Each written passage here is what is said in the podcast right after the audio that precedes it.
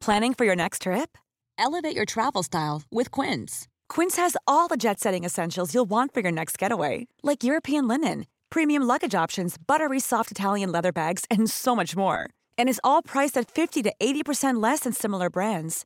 Plus, Quince only works with factories that use safe and ethical manufacturing practices. Pack your bags with high-quality essentials you'll be wearing for vacations to come with Quince. Go to quince.com slash pack for free shipping and 365-day returns. Dearly beloved, we are gathered here today to worship at the altar of music and comedy. The giddiness and the harmony of a well crafted comedy song brings great joy in abundance. Join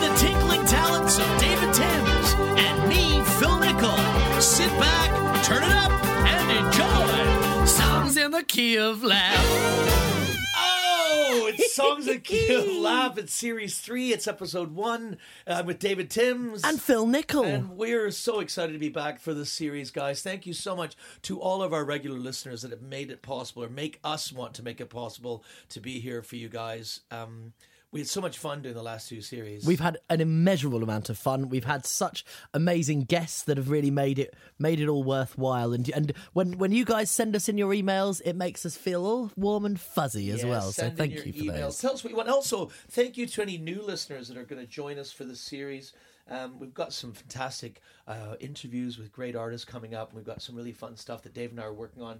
Um, but you'll also notice a few things have changed this uh, series as we're doing in-person interviews, which makes it a lot more interesting, doesn't It, it? it does, yeah. So we've been doing those interviews um, at at your flat. yeah, Casa del Phil. Yeah, Casa del Phil. and we're also we're recording the wraparounds Yeah.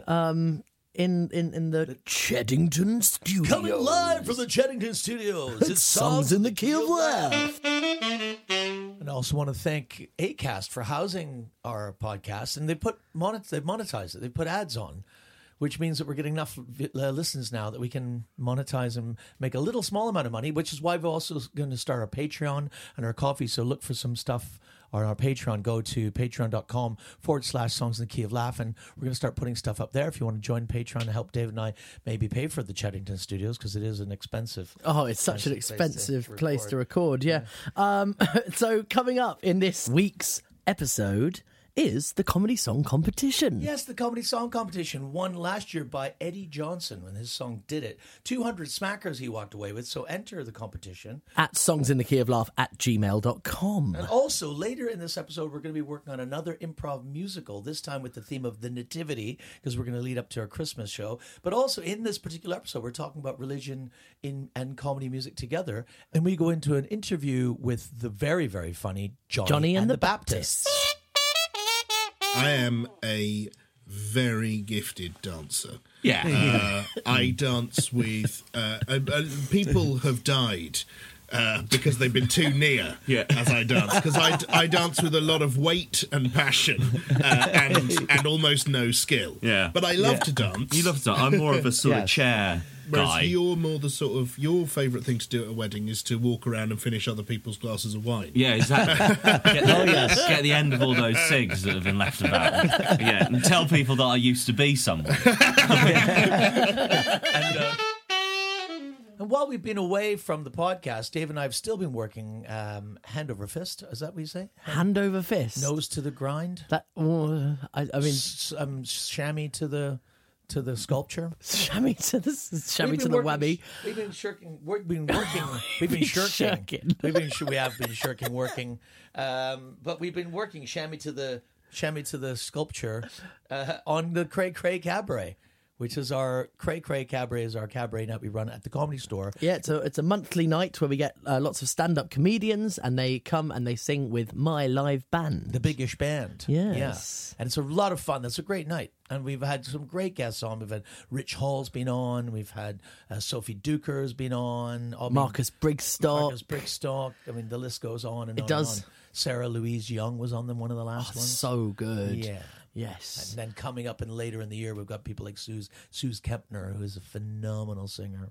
yeah, I cannot cannot wait to play for her as what- well. That's going to be wonderful. What have you been doing though, Dave? You've got with some of your own projects going on. You've been traveling around the world with the Amy Winehouse band. Yes, we yeah we did a, a nice European tour with the Amy Winehouse band, which was great. So we did uh, Germany, Poland, France, Belgium, um, Luxembourg, uh, a couple of other places. Yeah. It was re- really really great. And then also, um, and my baby's been getting a bit older. Yep, she's 17 years old now and cigarettes. Yeah, she's yeah she's drinking, she's smoking, she's got a smoking jacket. Uh, no, she is. Uh, she's just started crawling and has got her first tooth. So I'm not getting any sleep. Yeah, fantastic. Yeah, yeah. I don't have any of that. All I've all I've done is put together my box set of uh, all of my um, comedy recordings, which is yet to come out, but probably will come out at some point during this series. Uh, of songs in the key of laugh. Now, on today's episode, we wanted to discuss religion and comedy music. There's, I mean, it's a great juxtaposition. Obviously, comedy music is going to be somewhat blasphemous, maybe a bit sacrilegious. a bit. I mean, hugely. So me, me and Phil, uh, we, we, uh, Phil and I, sorry, had a conversation about this earlier on, and we've been. I I threw out the idea of this um, nativity that we're going to be doing later on, and I, I do now slight, slightly regret it. Um, but yeah, so we both we both have very differing views on religion, and um, but it's Well, it just makes you think God's a bit of a perv. Uh, let's come like brass tacks. Pervo God. I don't think of God as a perv. I think I bet God even thinks God's a perv. probably does. If God wasn't a perv, why did he m- make us naked? I remember growing up in um, into such a religious family, and one of the first songs I heard that was so d- devoutly anti-Christian was by a band called XTC. Andrew Partridge wrote a song called "Dear God," and if you're English, you'll probably remember this. It had little boys sing at the beginning, and the word the, the lyrics are "Dear God, I hope you get the letter, and I pray I you can make it better down here." I, I don't mean a big reduction in the price of beer, but all the people that you made in your image, see them starving on their feet because they don't get enough to eat from God. I can't believe in you. And I just remember, and then then Andy's voice comes in. I just thought that's so powerful. Such a, uh, it, but it's so sweet and beautiful having this little kid sing it. Um, and and then comedy songs that affected me that sort of were like the Tim that Tim Minchin song about the Pope. Oh yeah, of course. Fuck the motherfucker, fuck the motherfucker, fuck the motherfucker, he's a fucking motherfucker. Fuck the motherfucker, fuck the fucking fucker, fuck the motherfucker, he's a total fucking fucker. Fuck the motherfucker, fuck the motherfucker, fuck the motherfucker, fucking fuck the motherfucker. Fuck the motherfucker, fuck the motherfucking Pope. Now I know that we mention him a lot on this podcast, and one day he will join us. We hope. We hope, we hope. But um, obviously, there is the Bo Burnham song Yeah. about from God's perspective, Yes. as well, which is absolutely wonderful, and um, it really it, it makes you think as well. Um, there's one uh, one that I've just thought of actually, which is um, uh, James Corden, right? Who, who who did he used to work with? Um, uh, the guy from Gavin and Stacey. Uh, You know the Rob one. Brydon. No, the other one, the young Uh, one. Oh, Horne. Yes, yeah, Matt, Matt, Matt Horne. Horne. Matt Horne. Right. So they they did a song which was um uh, it went uh, Jesus he won't go down. Jesus he won't go down. You know where this is going, yeah? Jesus he won't go down on you. Which I always thought it was quite funny, um, but I, I was I was rifling through um, uh, through YouTube as we uh, knew that this was going to be our topic, and I came across um, a song by Garfunkel and Oates, great, great. Uh, which is uh, the song is called "A Song About God and Butt Stuff." Never learned about the birds and bees. I was taught to keep an aspirin in between my knees. Cause the Bible says premarital sex is wrong. But Jason says that guys can't wait that long. And I don't want to lose him to someone who'll do him. I might need to figure something out. Well, there's a loophole in the scripture that works really well, so I can get him off without going to hell. It's my Hail Mary, full of grace. In Jesus' name, we go to fifth base. Now, when you asked me to pick a song to play, Yeah. which had a bit of bit of comedy and a bit of religion, there was one that came to mind instantly for me. Right. and it is probably the most obvious one that you would think of as well. It's uh, "Every Sperm is Sacred." Right. by Monty Python. You know the song, don't you? Yeah, of course. Everyone knows it. Everybody knows it. So um, I'll play it for you, shall I? Okay. There are Jews in the world, there are Buddhists, mm-hmm. there are Hindus and Mormons, and then there are those that follow Muhammad. But I've never been one of them. I'm a Roman Catholic and have been since the day I were born. The one thing they say about Catholics is they take you as soon as you're warm. You don't have to be a six footer. You don't have to have a great brain. You don't have to have any clothes on. You're a Catholic the moment dad came. Because every sperm is sacred, every sperm is great. If a sperm is wasted, God gets quite irate. Oh, I love that. Well, I hope I hope you all had a lovely sing along to that one at home. Sacrilegious, but also oddly, oddly moving. That song, like there's something. I think you're completely right. There's Yeah. something personal about it. And I think a lot of songs like that, a lot of country songs especially, have that same sort of. You can tell they're believers in, uh, to a certain extent, but they're also sort of mocking and being slightly sacrilegious for humor's sake. And uh, this song is one you might remember from from Bobby Bare. And this is, I think this when I I, I remember as a young Christian kid, think this was the funniest thing in the world. Goes like. Okay. Drop kick me, Jesus, through the goalposts of life. End over end, neither left nor the right. Straight through the heart of them righteous uprights. Drop kick me, Jesus, through the goalposts of life. Make me, oh, make me, Lord, more than I am. Make me a piece in your master game plan. Free from the earthly temptations below. I've got a will, Lord, if you've got the toe.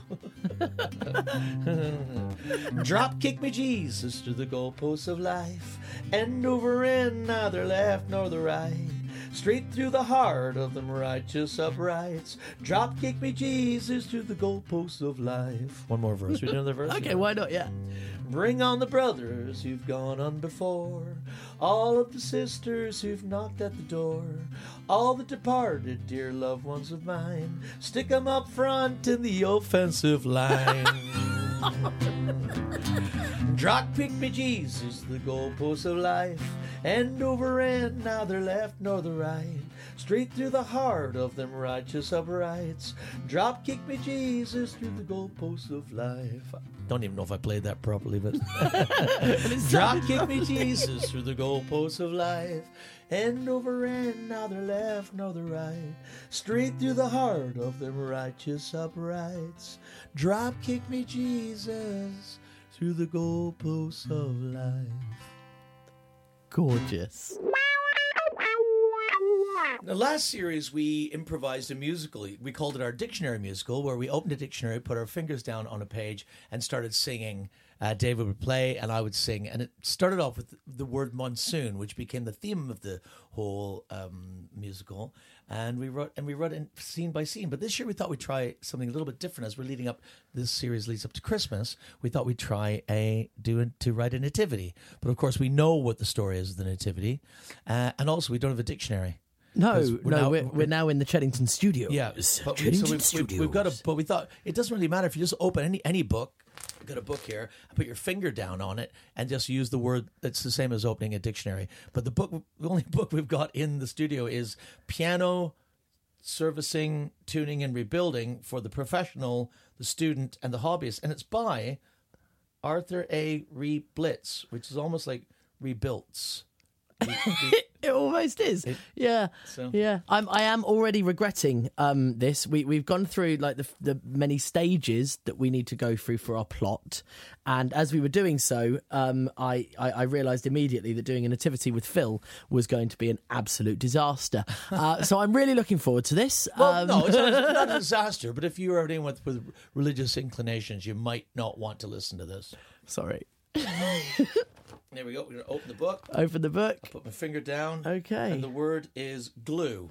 The word is glue. And and what are we? What's our first stage here, Phil? What what's the first thing that happens in the nativity? Um, well, I think the angel of the Lord, Gabriel, comes to Mary to tell her that God's going to make her pregnant. That's I think that sounds about right. So okay. I mean, is does yeah? God hasn't made her pregnant yet. no, no, no, he hasn't. No. Or No. maybe maybe he has and she doesn't know, and, and Gabriel's come to tell her. Well, either way, So uh, okay. Gabriel's kind of like the glue in the story. oh, the glue. Oh gosh. okay. Uh, right. What kind of feel should we go for? Well, it's the Um, opening of a nativity. So the opening of a nativity. Something grand, I would imagine. Something grand.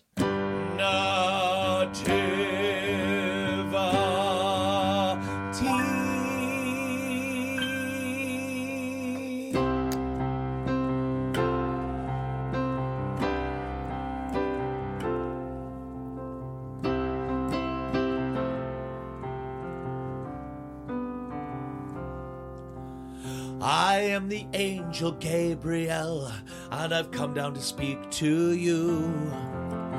Mary, I'm going to tell you tonight exactly what you've got to do. God's gonna come upon you and fill you with his glue. You're gonna have a baby, and he's gonna be a Jew. God's glue, God's glue. He's gonna fill you with God's glue. God's glue, God's glue. And Mary felt inside her a baby grew.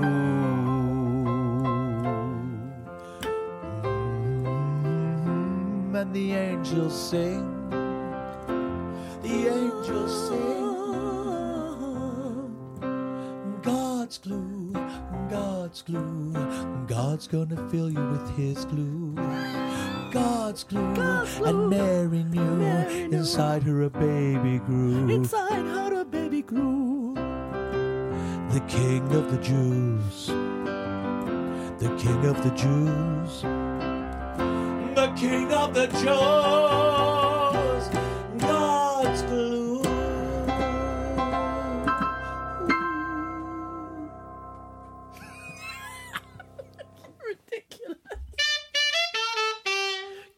Song competition time. Contest, it's A, contest. it's a competition. It is a Contest. competition. This is, our, this is our third series of the contest. We had so we've had Canadian Space for the first winner, and then we had Eddie Johnson. Eddie won- Johnson, won, yeah. won last year's with his "Did It" song, which we thought was hilarious. And the winner wins two hundred pounds, and the two runners up win fifty pounds each. So it's a pretty hefty win for the competition winners. It is, and uh, this year it's gone global. Uh, Yes. we've been getting entries literally from all over the world. Yeah, it's very exciting. Swedish entries, uh, French entries, entries. We've had a couple of English, well, English entries, obviously. obviously, and then this week's Scottish entry. entry. uh, oh yes, there is. Yes, And this week, this week we've got an entry from uh, from Los Angeles, Yes. California. Yes. Um, the band is Tall Boy Special, and the song is Mrs. Mrs. D. Martinez.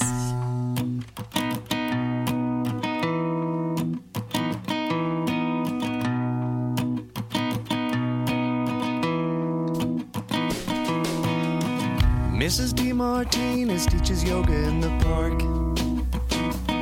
She puts rose petals in her water bottle. She got that from a home and garden magazine. She caps her class size at 15. Same number of students as when she taught middle school math. She taught us middle school math, still teaches middle school math. Ooh, For someone She sure is flexible. Ooh, she'll move your mat next to hers if you don't participate. She still got principles. Mrs. D. Martinez waits tables at McCormick and Schmick's. She wears a My Teacher's a Hero button. She got it from a home and button magazine. She enforces indoor voices at the table and moves your seat if you eat off each other's plates. She'll keep you after dessert. See me after dessert. Ooh, for someone who would not allow snacking in a class, she sure is hospitable. She won't accept your tips if you don't show your work. She's still got principles. Mrs. D. Martinez is a rookie on the Mets. She'll be starting pitcher in the postseason. I read it in a home in baseball magazine. She taunts the A's by calling them the F's. Mike parents chaperone away games. When she takes the mound, she walks out to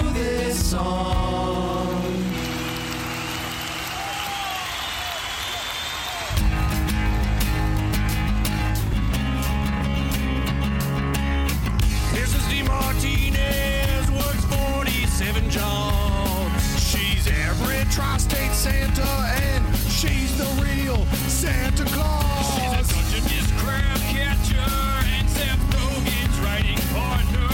She's an oral surgeon and she's the green M&M. Whoa. Taxis and come, she crashes the system at H&R Block. The same one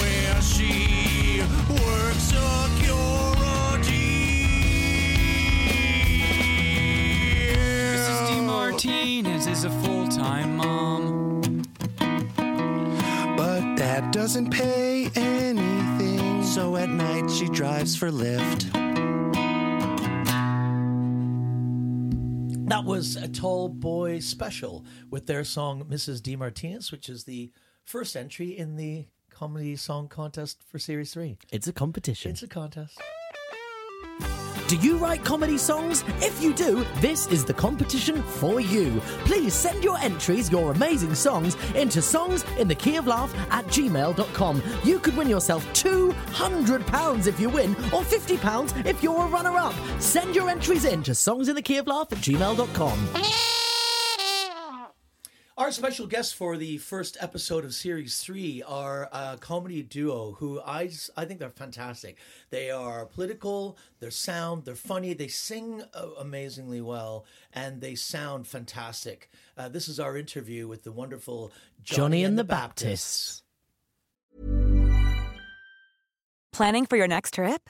Elevate your travel style with Quince. Quince has all the jet setting essentials you'll want for your next getaway, like European linen, premium luggage options, buttery soft Italian leather bags, and so much more. And is all priced at 50 to 80% less than similar brands. Plus, Quince only works with factories that use safe and ethical manufacturing practices.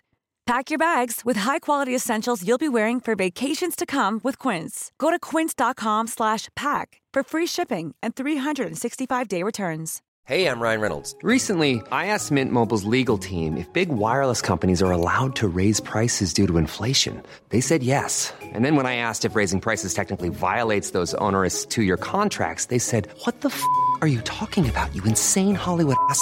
So to recap, we're cutting the price of Mint Unlimited from $30 a month to just $15 a month. Give it a try at mintmobile.com slash switch. $45 upfront for three months plus taxes and fees. Promo for new customers for limited time. Unlimited more than 40 gigabytes per month. Slows. Full terms at mintmobile.com.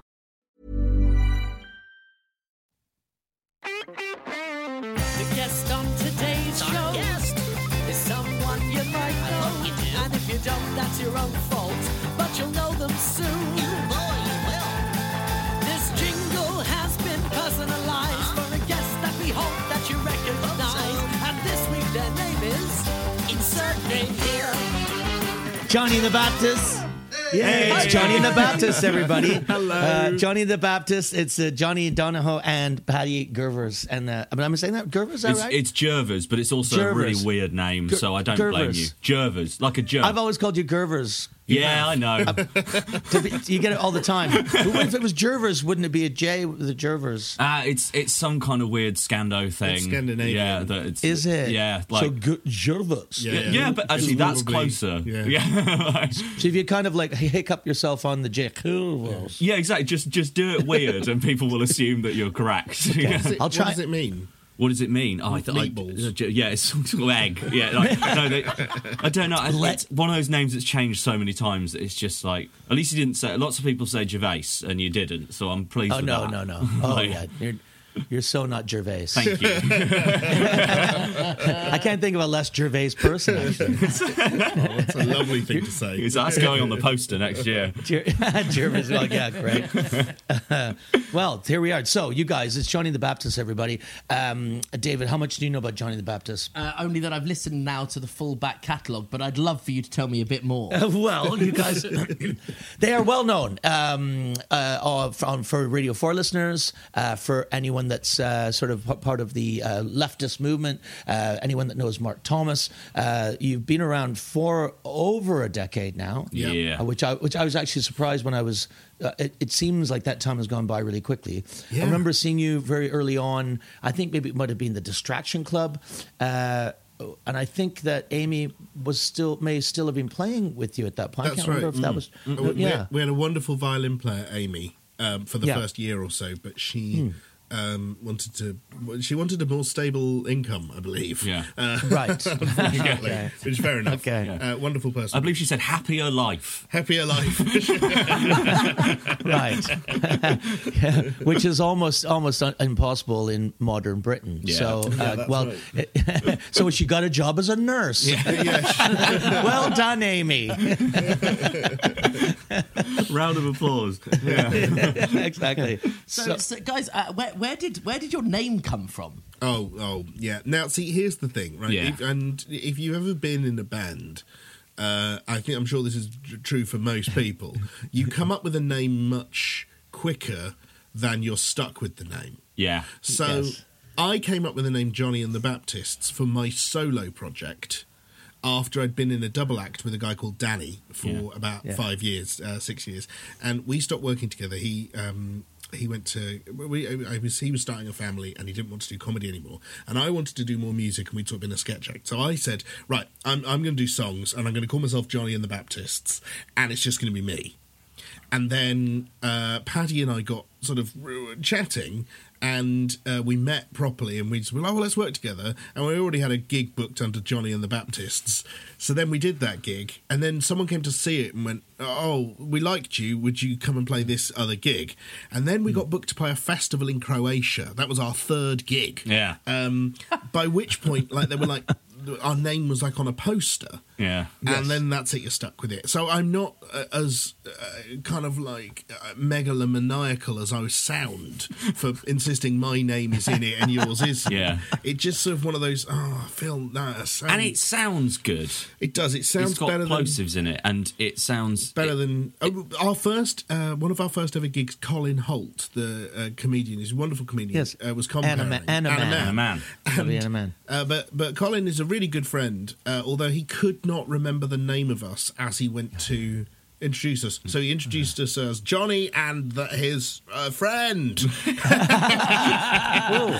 oh, that's good. And I, always that's got wish- a Yeah. that's I got a little. I wish we were called that, including including It's a much better name. Johnny and his uh, Uh, friend. ah. yeah, and it just That's- sort of stuck. Yeah. yeah, and then you sort of, and then we did a, and then we did our first Edinburgh show, and then you're like, well, that's it now. And then the joke was that I I was plural.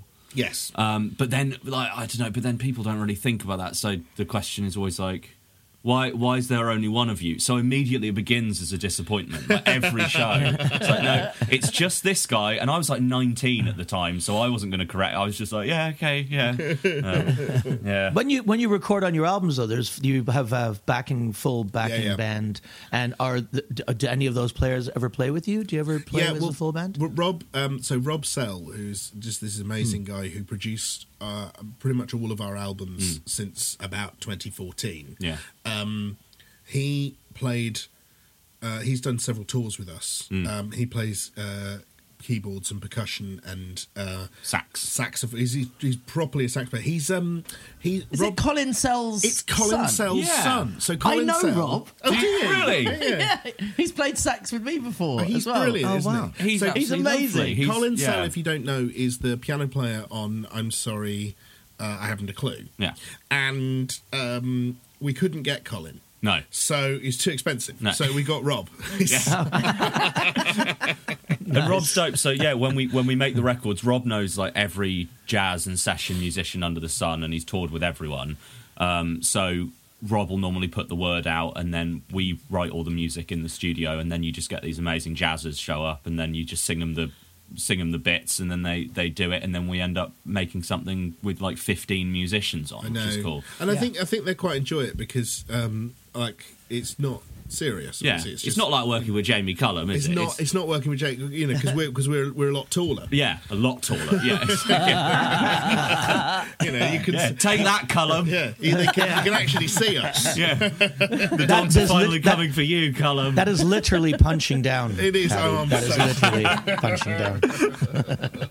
Take that, That you is- tiny billionaire. They're all tiny. They're all, all tiny. Yeah, they are. They're all. It's surprising. You think they're tall, but they're not. How not. tall is Elon Musk? He's about four foot seven. Yeah. Oh, well, famous, famously, the devil takes your shins when you make a bargain with them. So- That's right. And they, they actually makes a flute out of them. and Play, makes you yeah, yeah. makes you play a song that he's written. So many flutes. Yeah. Jeff Bezos is, is no bigger than your thumb. Yeah, exactly. Put them in your pocket. But what he what he does is he's got enough money to hire people around him to look smaller than him. That's right. They always They, they stand really far them behind stand, him. He makes them stand in another room. That is what Tom Cruise does, isn't it? Tom, Tom Cruise. He, Tom Cruise uses phone books, I believe. Wow. Like that's been known for Tom Cruise to stand on phone books during scenes, so he's the same height as as whoever he's. Um, I was going to say Helen Hunt, Oh.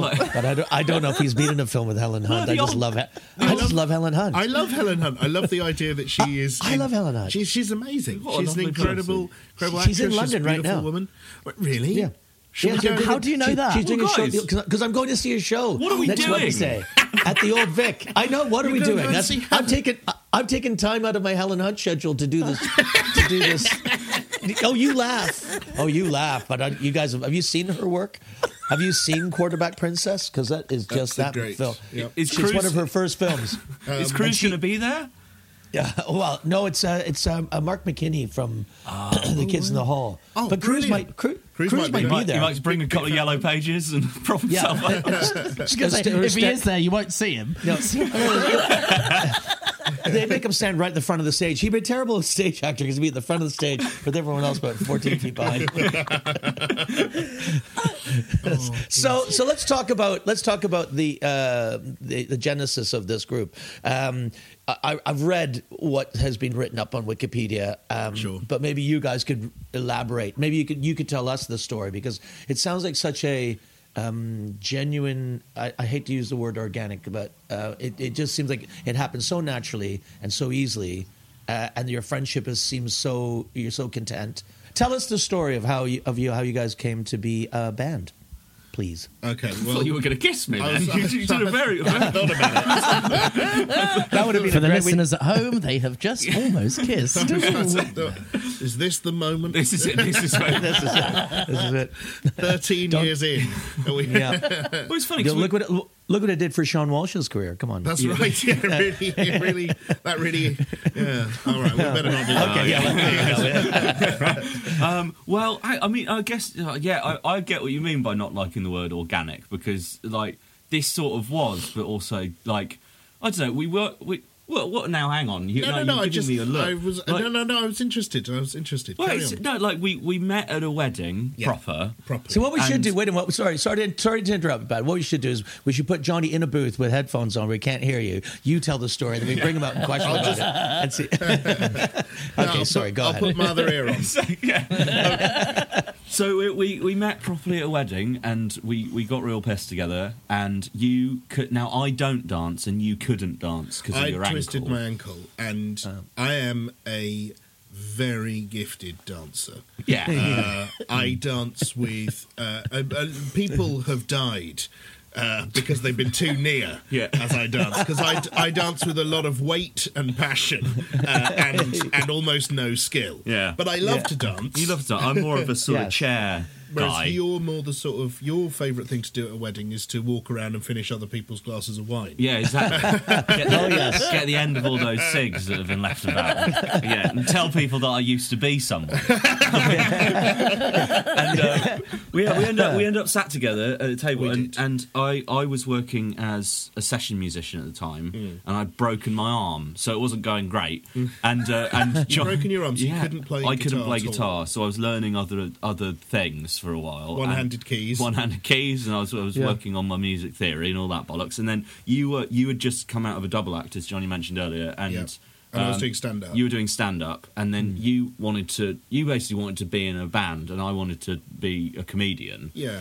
And so we thought we'd start hanging out and sort of teaching each other skills. And then we we immediately Jonny mentioned he had this good gig booked. We were like, oh, well, we'll we'll do that. And it turned out it wasn't like a five minute spot. This was like an hour. Yeah.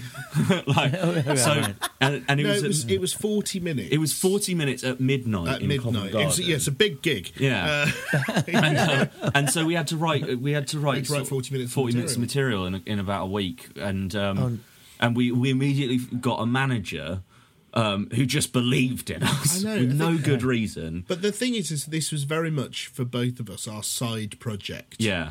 and it just uh, it still hasn't quite been on the side yet. Yeah. It's still been the main Yeah. job ever since. Like it, I think Mm. it was. We're both like, well, we'll do this as our side project, but you're you're you're going to do your stuff and I'm going to do mine. Yeah. And we just haven't really got back to doing our own stuff since because people kept booking us. This is more fun.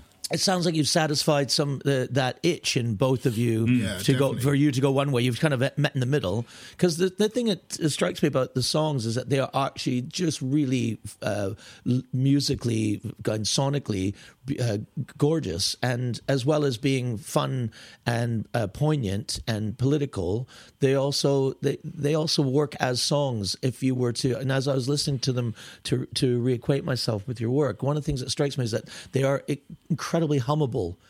Hmm. Memorable, memorable songs. If you were to replace them, they are reminiscent of. Now, you maybe you get this, but they're reminiscent of early Barenaked Ladies. Uh, Oh, yeah, stuff. that's It- nice. Thanks, man. It's- it- Um, it- um, it- that's a that's a that's a real compliment. Yeah. they're they're, they're a Yeah. fantastic band. There's a melody. There's a melody about it that, uh, that but no, a lot of a lot of musical comedy falls down the crack of just once they get, you start all starts to sound the same because the because the singer, you know, it's a, you're not they're not necessarily musicians, but you guys sound like musicians first who have come to this and applied co- co- comedy to it the way that the Barenaked Ladies. That's what it reminds That's- me. yeah. Of. So. Well, I think the the I think people a lot of I mean you you'll know this better than anyone else, but the the the people make the mistake of thinking musical comedy is a good in.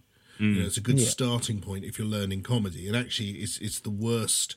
If you're thinking of starting comedy, Yeah. don't. This is the hardest thing to do because you've got to do two jobs, and it's much easier to just do jokes or just to write songs because you have to do both as well as the other, or the whole thing falls down. Yeah. And so I think the fact that there's two of us and we're sort of kind of very geared towards. It's always been a very easy double act um, without any rivalry because um, nobody. I, I don't know how to do a lot of what you do and Mm. vice versa. Mm. And you know what your job is really, and then you kind of learn from the other and pick, get better at the other thing. But you're still kind of head of one department each Yeah. and then you kind of can really uh, build on that rather than disagree or feel like one of you's getting the Yeah, it's and, and I think that I'm glad that, that comes across as well because it's like I think that I, what we didn't want to do at the start was write songs that you listen to once and go that was brilliant, and then the second time you're like, well, I've heard the joke now, and now it's just quite a dull song, and I know when the punch is coming. Like Yeah. they have to be Yeah. good enough to like listen to in isolation because you also like them. Um, Yes. And that was sort of the original goal, and it, and I think it's sort of worked because like, and that's going back to working with Rob as well. It's like Rob was quite a key part in realizing that, in that we got to actually work in studios and work with musicians and and make sort of instead of having an idea and going, well, we'll use these three chords on a guitar. You could be like, wouldn't it be cool if we got a choir? and and like or, or you know we, I wish we had a Hammond organ player and we did have the sort of the friendships and the resources to make that happen on records and then have a different version of the live show different things on the albums and I don't know it keeps it fresh hmm. And uh, so when when you actually sit down and start writing your tune, Hmm. um, d- who who's doing the who's writing the music mainly? Who's writing the lyrics mainly? What what do you both what do you both play? Well, it doesn't. So what, uh, I would have said on the very first record 11 years ago that I wrote 70%, 80% of the words and you wrote 80% of the music. That was definitely true the very first record, but it really very quickly became something that we, I, I, I'm that we sort of started to share. I'm I'm quite I'm I'm very good with melody Mm. and nothing like as skillful a musician as you. Uh, and, and, and I play the piano, but I uh, I sort of honk it out rather than uh, uh, playing it lovingly. Um, and I'm good at melody and I'm good at words. Mm. Um, but I'm not. I would know. I'm not good at arrangement like you are and all those sorts of things. So we sort of know different things. But the job, like um, the most recent record, there are songs where I've written all the music and you've written all of the words. And Yeah. and that's very sort of interesting. It's that that really- happened quite naturally. Yeah, it's it's really cool, and we get to, and also because because we tour like you know fucking eight months of the year or something like that. Like it's it like quite a lot of the songs are now written trying to make the other one laugh.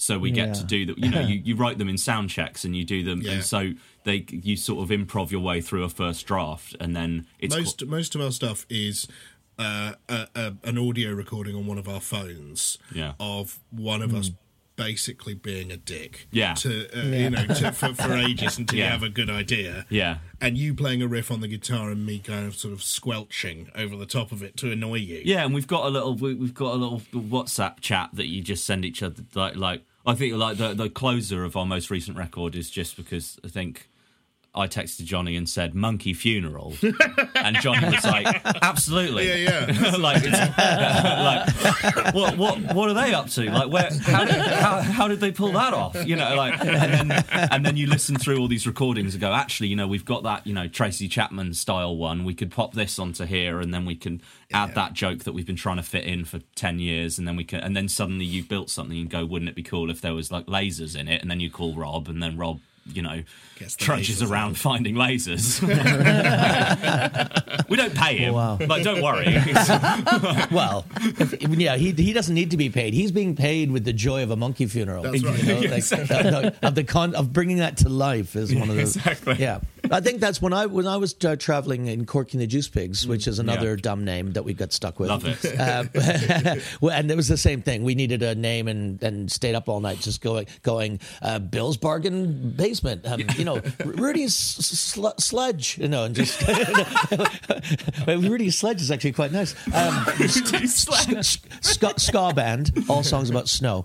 Anyway, so so, so, so yeah, so the so the idea of, of make, just making each other laugh was was kind of key to the to the whole how why the thing worked is that we never wanted it to be, ever take it seriously. It's quite difficult in modern comedy to not to get to not take it seriously because it's Mm. such a it's a it's an industry, it's a business, and it's it's there. There's all that side of it you have to take seriously, or have someone else do it, do it Yeah. for you.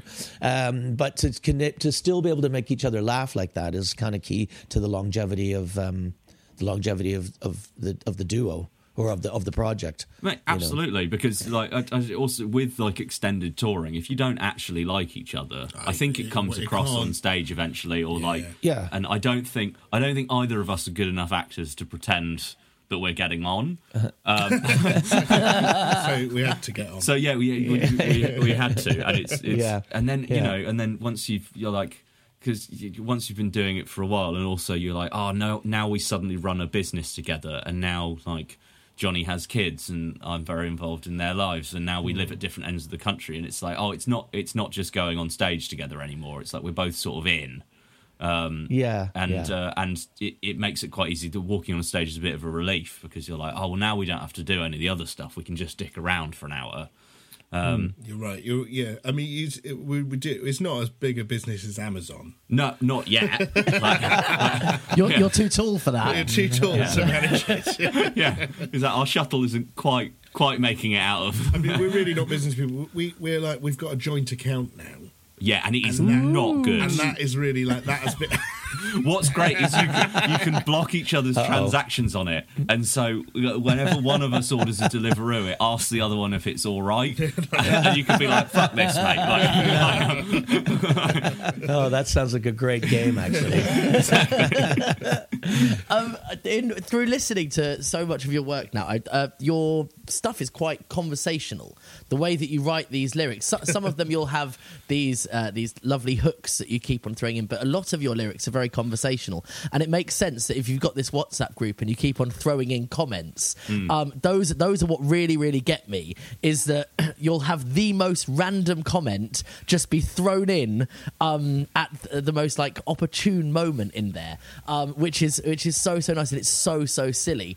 But you also um, talk about some really quite serious things, and you have a massive like uh, uh, amount of political um, satire in Yeah. there. Can you uh, can you tell us a little, little bit about that, please? Well, we we're not. I mean, we haven't really done as much politics of late because, as you know, everything's now fine. Yeah. uh, and such, such, such No need. There's absolutely no need. You, you, Uh, you guys actually healed the country. we, we, so we've, jo- we've job solved done. everything, and so there's no point.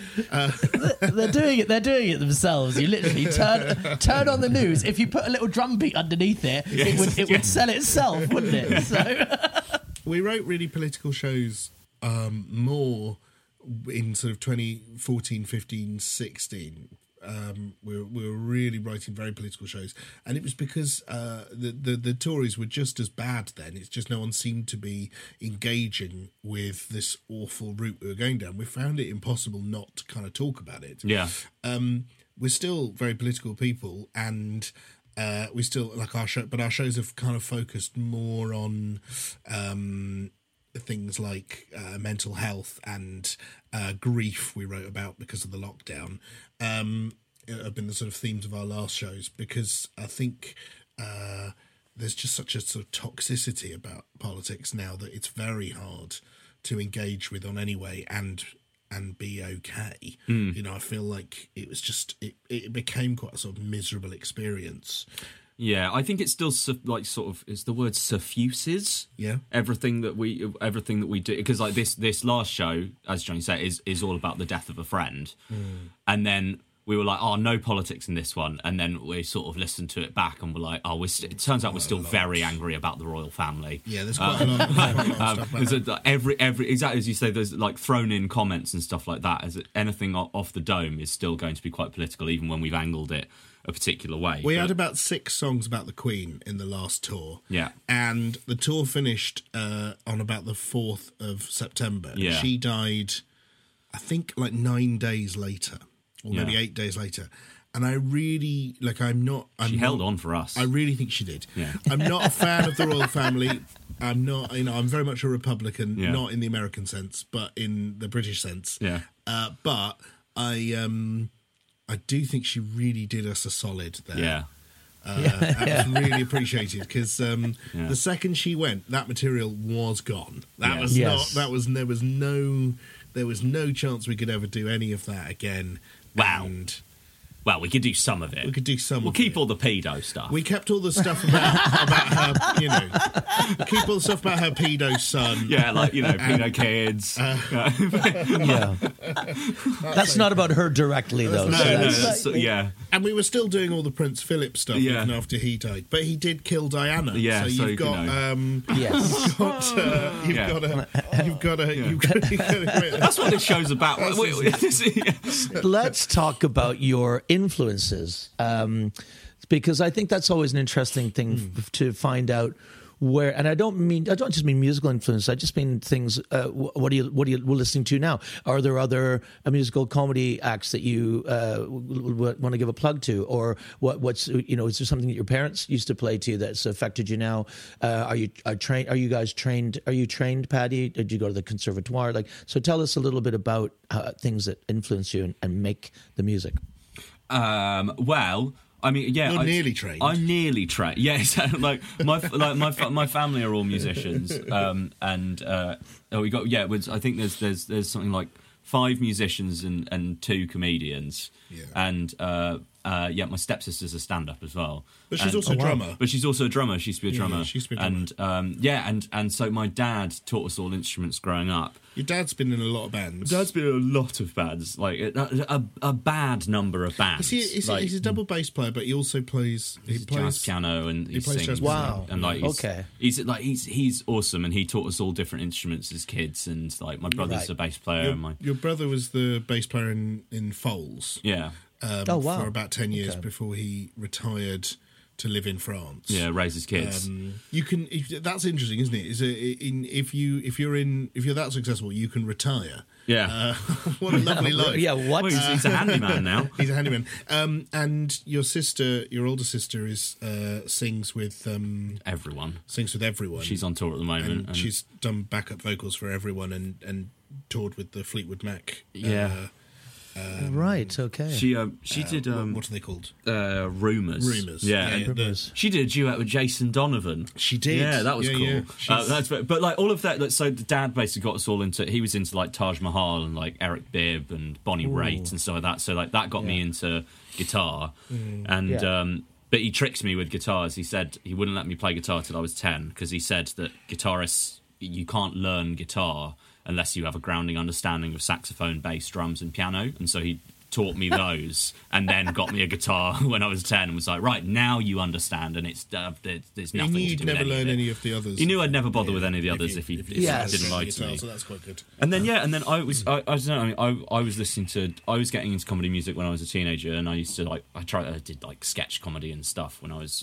a, a teenager, and then um yeah, and then we started like just before we were working together, I was listening to people like um Gary Le Strange. Oh yeah. Um, and like, like, Wayne like Shepherd. yeah, Wayne Shepherd, like, like, like, like things like that, and was just like, oh, this can, like, it turns out this can be really good. It's Yeah. not, it, it- like you said, earlier, it, like, it, it, it, this can exist without being a gimmick. You just have to look a little bit further than what's on telly a lot of the time. And the thing about Gary Le Strange is that those songs, the sort of par- the, you know, the, the I was thinking like, "Is my toaster sentient?" Yeah. When I Yes. first heard that, I was like, "This is a real song. This Yeah. isn't a parody. This is so good." Great singer, and, And- yeah, and then it's funny as well. Yeah. it's just like a. I would happily listen to that record in the background while I was working, regardless Yeah. of the fact that if you also listen quite concentratedly, Yeah. you'd hear the jokes. and that's the thing. And then you you got me into a lot a lot more comedy music and showed me that it was kind of properly put. This is you, Jonny, and and uh, showed me that it was sort of possible to do, and there were other people doing it as like musicians who were who were having a good, just enjoying their life, and instead of being like stand-ups holding guitars playing two chords and being like i'll just do my set over some chords. Like there, there there were people who were you know doing fucking amazing stuff. And then i started listening to more music that was just lyrically interesting like musicians who have humor in like what they do like my favorite band's the mountain goats and Yes. john darnielle mm. like everything he writes i think has a bit of wit to it but it also tells a story. And exactly as you said earlier as well about conversational lyrics like nothing it doesn't have to be everything rhymes and everything you know everything makes sense melodically. And and like jonny used to when we were writing songs if a joke was funnier he'd be like oh just add an extra two and a half beats there and my musician's brain would be like absolutely not like that's that's wild why would we do that and then jonny oh no it's funny so we started writing Yeah. songs that were more complicated and served the joke but it made them more i don't know more interesting what were you listening to when we started when we started performing together Um, well, well, Colin used to have a band. Colin Hoult. Do you remember Colin Mighty Hoult- Beast Yeah, or Colin whatever Hoult it was had called? a band called the Mighty Beast. Great um, Beasts. of Great Beasts or something. They were great. Um, I remember listening to so Jay Foreman, who's Yeah. a, a great musical Yes. comedian. Uh, uh, there's a song of his called "Skin Sofa," Oh, yeah, which is um, in five four. yeah, I remember thinking, "Oh, that's amazing! You can like this is really funny, and it's in and it's, it's five Hmm. beats of the bar. That's that's like you know this is this is." I didn't think I've never seen anyone do that. Sort of be kind of musically that interesting. Um, Skin Sofa is a beautiful song. Hmm. The chorus is Skin Sofa, Skin Sofa. Uh, uh, uh, uh, uh, uh, it's got a nipple. It's got a nipple. um, but it's just uh, so that was really like like oh you can be musically interesting and and that was quite eye opening. And Jay had been around for a couple of years when we started, and then became a really good friend. Mm. And that's he. I just I really rate Jay. I rate everything. And Mm. sometimes Josie and I will just put it on. And also it, it's it's funny how there's something if you put something on and your three year old also loves it straight away, Mm. I feel Mm. that's such an extraordinary quality. And I'm not Yeah. talking about his kid stuff. All his stuff, my my Yeah. kids are just like, yeah, this is good stuff. Mm. So that's Yeah. really great.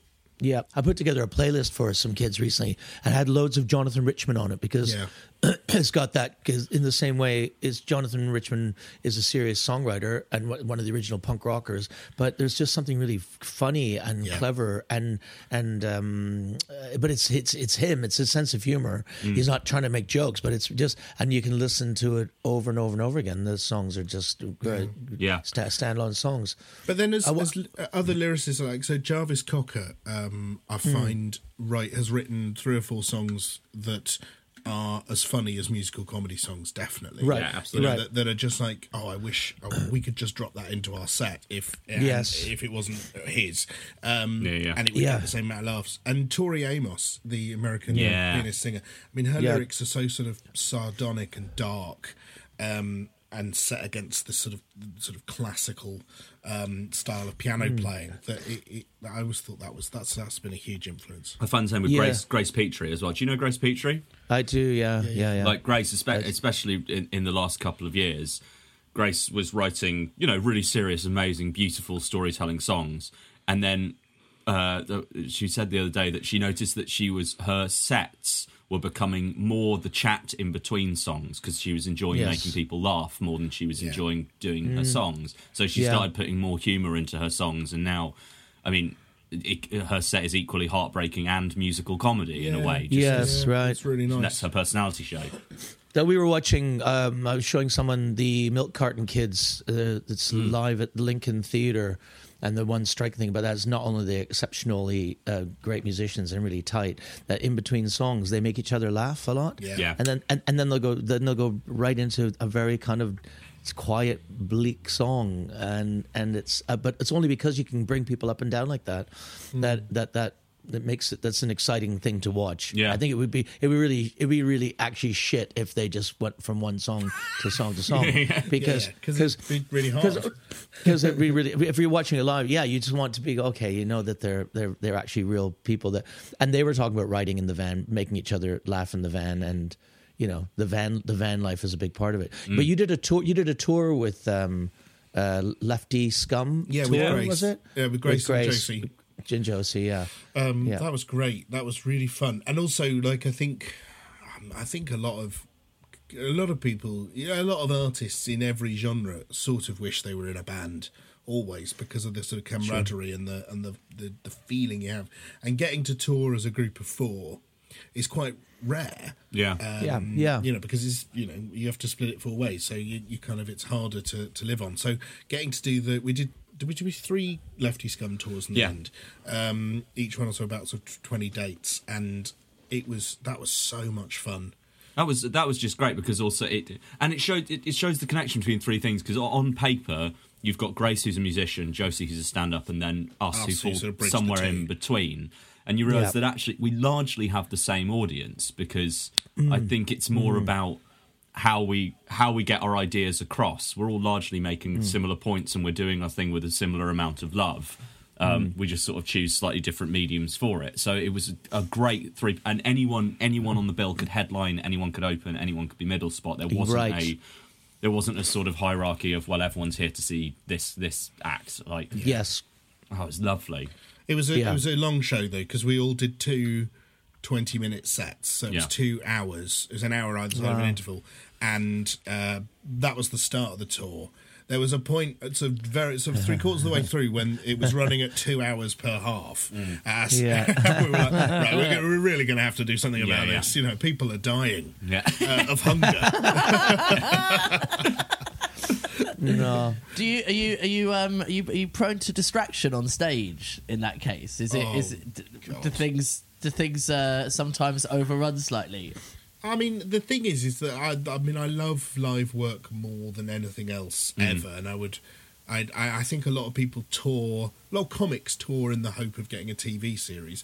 Um, I, I think we've only ever done broadcast work in the hope of building up uh, our live audience because we just love performing live. But yeah, I mean, there was, was I remember a, a moth flying across the stage. Oh yeah, it Uh, was great. That was that was about six was- weeks ago. That was about six weeks ago, and it was about twenty minutes of the show. It was then great. Just it landed on my hand. Yeah, and then- I was doing a song, and then no one cared about the song. Yeah. And then the show became about making sure the moth was okay. And I wanted to sort of shepherd it and see if I could kind of like see if we could, you know, like, it was just it was it just had very good timing. Yeah, exactly. you um, beforehand you were mentioned Phil about how um, how in in a live show you can bring the audience up and you can bring the audience back down. Mm. And um, I was uh, listening to uh, "Love You and Hate Bastards," which is one of your live albums, and it is it's stunning. Oh, thanks, firstly, Very kind. um, I'm going to try. I'm going to try not to cry. Uh, ah, Maureen. Thanks, man. yeah. It is it is so so beautiful. I cannot I cannot listen to it and not cry.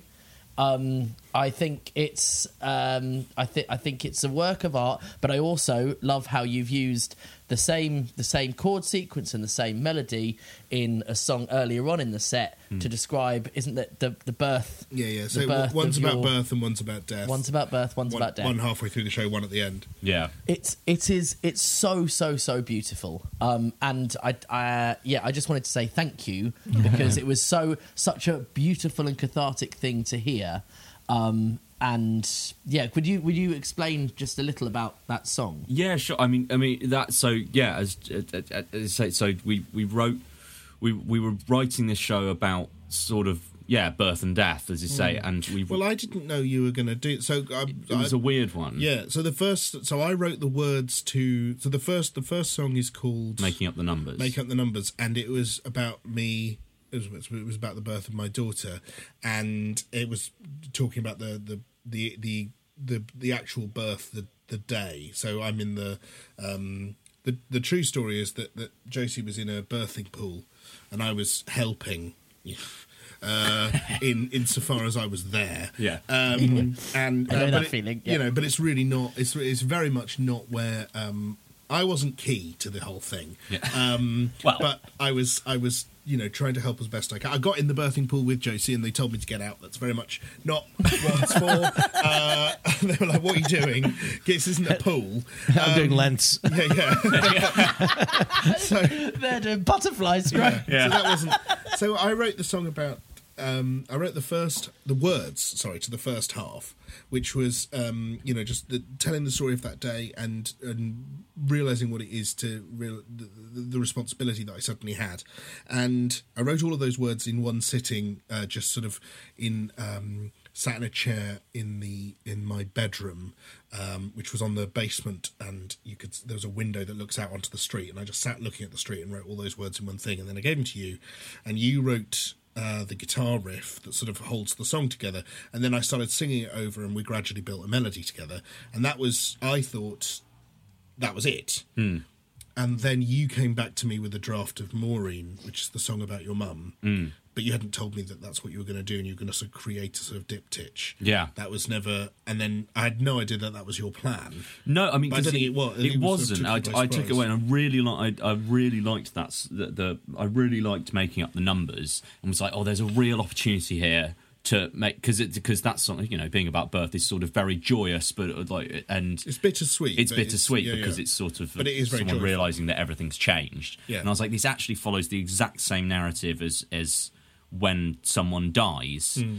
And yeah, as it's, uh, it's about the death of my mum when I was a kid, and uh, I just I went through each line of the song and tried to keep the exact same number of syllables and make sure the line was the same, but a I don't know a sort of mirror reflection of the other one. So I think that like the the first line of making up the numbers is. Um, the midwife's name was Sophie. Sophie. Yeah, and so and then so the first line of Maureen is the vicar's name was Ronald, um, and it tells the story of the funeral and what like and the birthing pool and then what happened afterwards and then what life is like after that.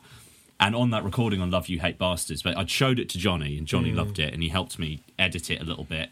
And then um, uh, we did, we had a series of about eight gigs before the album recording, and every night I bailed You on like, performing it. I was like, "No, I can't, I I, can't do do it." this. And then this was our one opportunity. It was at the Phoenix where we do Distraction Club with Phil, and. Um, and it was it was the it was and John I remember you turning to me and being like you don't have to do this there are like 200 people here and I had the words on a on a thing and I was shaking and all this and I was like oh this is the one opportunity to record it otherwise I'll never ever look Otherwise it this won't again happen. and uh, so I did it and I think about two thirds through the song I burst into tears and then we kept it Well, all so in- does everybody who's listening. we kept we kept it all in the recording because I we, we got through it and you gave me a big hug and then I I uh, we were editing the album with Rob and Yeah, and Rob said you've got to keep this. and Rob said like you've got to keep all of this stuff. Do you want to do you want to mix it with me? And Jonny and I were like no no, thanks. we can't. Just- and Rob kept calling me in tears and being like. "Can- I'm just going to send you a direct. Can you check the levels on the vocal and and and, he- and like and yeah, we had we went back and forth with it about 15 times, and it's just me singing with a guitar. But Rob Rob was um he was unwilling for it to not be perfectly mixed because he was like this Yeah. there can never be another recording of this and i remember being really grateful to him that he he did all of that heavy lifting because neither jonny or i could No. get And through it I've forgotten something important, which is that you said earlier, uh, do you do you play with other people? We said we play with Rob, but that tour we did with Kirsty Newton. oh yeah so Kirsty Wonderful Kirsty. She's wonderful, been a guest wonderful on this Kirsty. podcast as well, yeah. And Oh, she, brill. So she, the um, she's incredibly funny, brilliant, gifted musician, kind-hearted, wonderful human being, and she played bass um, and keys. And she she's playing keys just before that song, and during that song, Kirsty and I would normally just go off stage Mm. and go and sit um, on the side, and Paddy would do it solo. And the reason for that is that we just found it. We just we just we we just hug Yeah, while off hard. stage because it's really hard. Um, and then we'd come back on and uh, and then we stopped doing that and then you did- we started doing it where you'd stay on stage when i stand so, performed so it it felt like it was supportive. Yeah, 'cause it was we realised it was a bit hard. Yeah. but it's a funny thing, isn't it? It kind of it's the best. It's the best bit of that show. Uh, but I'm really glad we don't do it anymore. yeah it's like tour- touring You know, that like, it fucking was really hell. hard work. yeah, yeah. Well, yeah. Yeah. I mean, I it, it's it's perfect. Oh, thank That's you. all I'm going to say. It was it was perfect. I um I also after listening so. Uh, we we thought that we were going to get you onto the last series, but we didn't manage. So I was listening to your full back catalogue then, and this was during the time I just um uh my my partner was pregnant, and I was out the back of the house, and I was six foot in a hole. Oh no! And I think I think I've genuinely got to be the only person to have listened to digging a hole, right? Whilst I was actually six foot down in a hole. What were you So- doing? What were you digging? You were digging a hole. I was digging a hole. I mean, you know, sometimes you have one of those days where you just got to dig a hole. No, big six foot hole I had to dig a six foot hole for drainage for our Oh, okay, patio, fine. obviously. Uh, yeah. oh amazing What were you burying? You know? Shh, don't tell them. Oh, that's mega. That's the because well, that, that digging a hole is just one of those songs that we were like, that'd be funny, wouldn't it? If it was just like, I've been digging a hole, like, and then that became a huge because that and that's the end of the most recent record, and we sent we sent the melody to about fifty of our mates on WhatsApp and said, can you just sing along to this? And so the final chorus is 50 WhatsApp voice recordings all put together of our friends singing along to it. yeah. Um, Amazing. It's really nice. And um, Well, it's all the people who we. It was like it was all. The, it was basically it was all the people who got us through the lockdown. Yeah, they were called the Support Network Choir. Yeah, uh, we right. asked them all to sing, and like, there's a guy. Oh, bless him, Laurie, who lived upstairs from you in your flat in Bethnal Green, who is oh, just like the sweetest, kindest man ever, and his. He was like, I can't sing. It was like, it doesn't matter. Yeah. And then we listened to it. It sort of does because he really can't sing. Yeah. But um, we kept it in because it's really important that like that's what that's what a community mm. sounds like. Also, I'm pretty sure he was quite stoned when he, He recorded was. it, so he's about 15 It's BPM really sharp. By the end, Wasting time.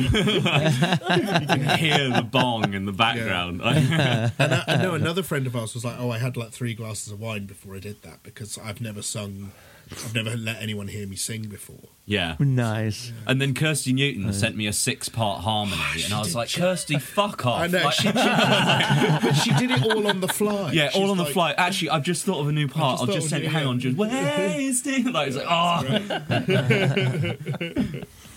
well, guys, um, it's been so nice talking to you today. Um, You too as If well. you've been li- for our regular listeners, you know that at this point in the proceedings, we ask our guests to uh, perform a little number or, or sing a little something or do something that live that that sort of uh, it's a little bonus uh, feature on our podcast. Do you, do you guys have something in mind that you can you can give us? Um, yes. Yeah, okay, you now you've said yes without. Well, I said yes because I'm I'm very sort of kind, placatory person. I don't like to. and uh, you go and get the guitar. You think of what and to I'll do. think of what to Where's do. the guitar? Okay. Yes. Yeah, So- okay. It must be somewhere. Okay, I'll be What- back in one Would minute. you- would you- That's a yes, bass. okay. There's, there is no there's no rush. My, my my bass is here. We normally do. We normally are a bit more. Um, we nor- I normally send out an email with the details on it, and I think I I was a bit lax this time, wasn't I? No, I think, but also it's. I'm really glad you didn't because we normally don't read emails. So Yeah, this oh, way, right. this way, like normally we, we like normally people are like, "Did you read the email?" And We're like, "Yeah." Yeah, What? sure. Yeah, exactly. Who? Yeah.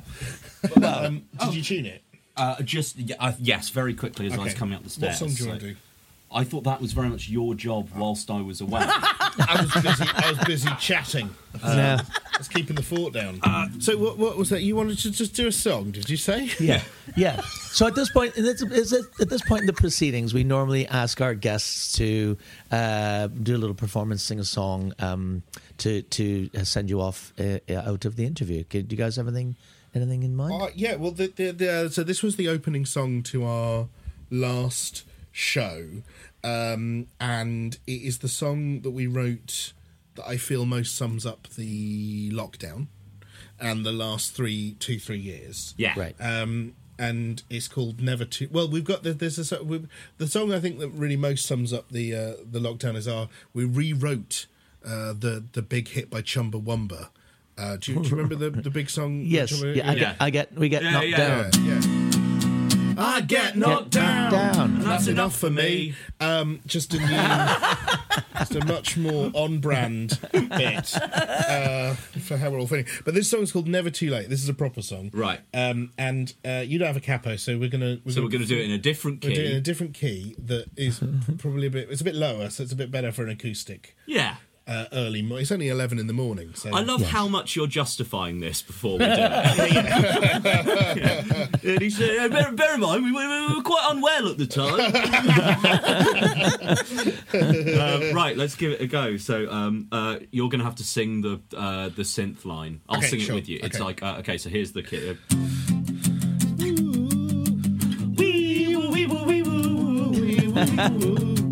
Yeah, there we go. That's. Happiness is out there, but out there is very big. You've never been good at finding things. You once got lost in a boots. You were looking for rennies. Then you got overwhelmed and hot.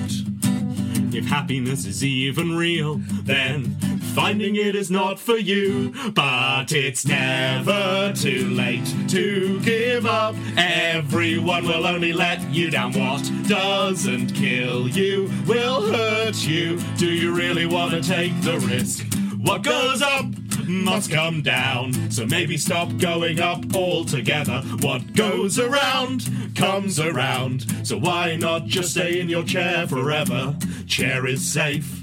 Chair won't hurt you. When God closes a door, He opens up a window. And the rain and hail fill the room, and the door God shut is firmly locked. So just take a deep breath, because the water's now up to your neck. Tomorrow is another day, but the circumstances remain the same or worse. It's never too late to give up. Your dreams are worthless if you shoot for the stars. They'll shoot back. You will die if you get shot by a star. Rome wasn't built in a day. It took well over a thousand years and countless resources and an endless workforce. And you can't even wash up a cup. Soup without getting some down. Good things come to those who wait. Except you, you're the exception that proves the rule. God has a plan for you. But unfortunately, that plan is for your life to be awful. Slow and steady wins the race. Unless it's a race. Once there were plenty more fish in the sea. But now all the fish are dead and the sea is poison. Ooh, that's your fault too. It's never too late to give up. Lie down right now on the pavement, and maybe if you shut your eyes hard, the whole world will keep turning. And you can cry, you can laugh, but none of it really matters. It's never too late to give it all up and just stop. Give it all up and just stop. Give it all up and just stop. It's never too late to give up. Just like last time and the time before that, nothing is worth this much pain. There is no such thing as not turning back. Ba-da-ba, ba-da-ba. Burn your passport and buy a rifle. Ba-da-ba, ba-da-ba. Just try to make it home before night. Try to make it home before night. Try to make it home before nightfall. Yeah, Oh. That's Jonny and the Baptist. That is Paddy Gervers and Jonny Donahoe. Thanks, guys. Thank, Thank you so much. Thanks, Thanks for very thanks for joining us. Bye, guys. Bye. Goodbye, adios, farewell. You'll be glad to hear that we think that your interview went well. But we have other things to get on with now, so you're gonna have to go. I'm sure our paths will cross again, but whoever really knows? It's been fun, it's been musical, it's been comical at times. But now we have to leave you, so goodbye. Goodbye! I have to admit, I went a little bit um, fan crazy um, with Jonny and the Baptist. I did genuinely listen to their full back catalogue whilst I was digging a hole um, in the back garden. You were Um, in a hole. I was in a hole. But they, they're such wonderful guests, and we're so, so grateful that we got them on. And that brings us to the end of our first episode of Series 3. How exciting! So exciting. And it was a bit of a religious episode. If you are a Christian or you took any offense to anything that we've said uh, in this episode, um, forgive us. If you'd like to see more or hear more from Jonny the Baptist, why not visit them at their website, johnnythebaptist.co.uk, for live information, buy some merch, maybe go to Bandcamp and buy their album. You can also find them on Twitter at Jonny underscore Baptist. And if you'd like to help our podcast out, why not visit us at Patreon, patreon.com forward slash songs in the key of laugh. Or, of course, you can go and find us at ko-fi.com forward slash songs in the key of laugh. Yeah, we need the cash. We so do. Cough it up. See you next week. Bye. Even when we're on a budget, we still deserve nice things.